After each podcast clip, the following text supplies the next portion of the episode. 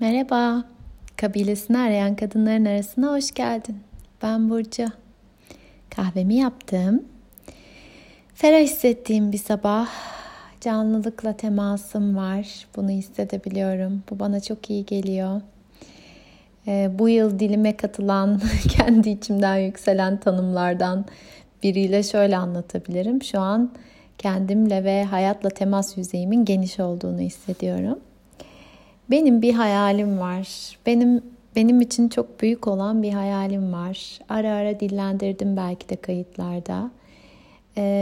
Bir yandan şimdi neden buradayım diye baktığımda, şimdi burada olmamın sebebi ne diye baktığımda içimden yükselen yanıt, kadınların kendisiyle, birbiriyle ve hayatla bağlarını güçlendirip dönüştürmelerine destek ve vesile olabilmekken bir yandan e, yine e, bu çağrıyı taşıyarak içimde yapmayı hayal ettiğim şeyler, yazmayı hayal ettiğim şeyler var. Hep söylüyorum bir benim yazmaya çabaladıklarım oluyor. Bir de bana kendini yazdıranlar. E, nedense bu sabah içimden geldi. Bu, bu yıl içinde birkaç kere öykü yazmayı denemiştim. Bir sayfasını açıp paylaşmak istedim. Yazımı okuyabilecek miyim hiç bilmiyorum. Çok kesilirse kayıt okuyamazsam belki de paylaşmam. Ama niyetim akabildiği kadarıyla senin kulağına da fısıldamak. Belki her birimizin öyküsünde bazen bir yıldızın parlayıp sönmesi gibi ortak hisler canlanıyorken dile geldikçe burada da ortaklıklar olur fark ettiğin parıldayan bir an. Kafasını kaldırıp saate bakacakken gözü yine dalga dalga olan camlara takıldı. Güneşli bir günde bile güneş göremeyecek halde olduğunu düşünüp iç geçirdi. Salon sahibi önceki kiracı olan şirketin camdaki tanıtımlarını sökmüştü sökmesine. Ama ne yerine salon için yeni bir tanıtım gelmişti ne de eskisinin yapışkan izleri tam temizlenmişti. Basitçe dalga dalgaydı işte. Aslında jiletle çizmeden kazınır mı diyecek oldu bir yanı. Bu aslındalarından çok çeken diğer yanları kessesin deyip oturttular hemen onu.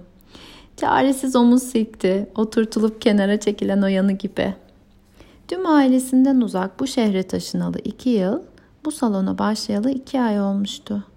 Eşinin peşinden geldiği bu muhafazakar şehirde zar zor okuduğu güzellik uzmanlığı mesleğini yapacağı bir salon bulabileceğine dair umudu yoktu. Her gün önünden geçtiği iş alanının girişinde açılıyoruz ilanını görmüştü.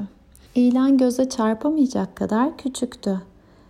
Başını kaldırıp baktığında başka bir şirket adı gördü ilandaki dairede.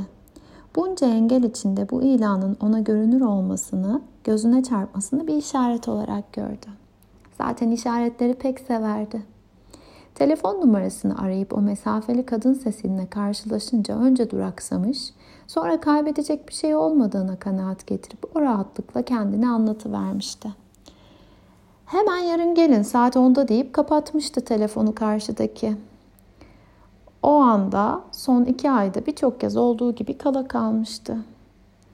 Sonraki adım haberi eşine nasıl vereceğiydi. Eşi, andan ana değişen adam.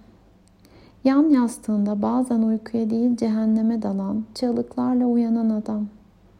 Silah sesleri içinde geçen ayları, o zavallı er hali içine sığmayan, içinde ondan sevgiye yer kalmayan, sıkışıp katılaşan adam. Aslında baştan anlamıştı. Ona dair bazı şeyler normal değildi. Ailenin ortanca çocuğu olduğumdan mıdır bilinmez normal olmak ve durumları normalleştirmek en iyi bildiği şeydi. İki yıldır her gün ustalıkla, istikrarla eşinin tüm iniş çıkışlarını normalleştirdi. Onun karşısında ustalıkla, istikrarla normali oynadı. Normalde neyse, iyi miydi, kötü müydü? Canlı mıydı, bezgin miydi? Mutlu muydu, mutsuz muydu? Ne bilsindi, normaldi işte.'' Normal olmak iyiydi. Göze batmazdı. Sorun çıkarmazdı.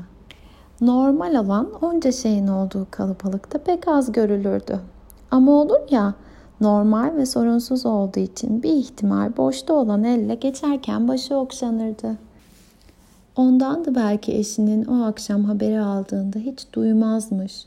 Onun ve belkilerin ona verdiği umut ışıltılarını görmezmiş gibi olan haline ses çıkarmayışı, normal karşılayışı.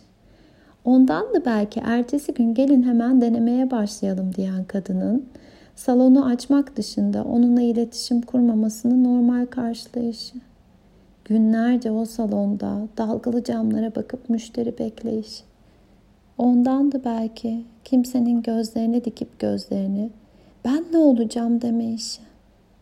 Ne bilsindi. Bilmiyorum kese kese ne kadar okuyabildim ama 6 Ağustos'ta yazmışım bu öyküyü. Okurken şimdi yine biraz benim içime işledi. Ee, orada bir karakter, bir kadın, bir hayat sesini duyurmak istedi sanki. Bana da önce e- eciş bücüş harflerimle kağıda dökmek, bugün de nedense seslendirmek düştü. Acaba içimde, içinde sesini duyurmak isteyen daha ne kadar çok kadın var? Bunun için merak içindeyim. Kalbim atıyor sesini duyuracak kadınları düşündükçe. O karakterlerle uyuyup uyanmak istiyorum. Tamam hadi otur anlat demek istiyorum. Hem onları anlattıkça ben öğreneyim, genişleyeyim.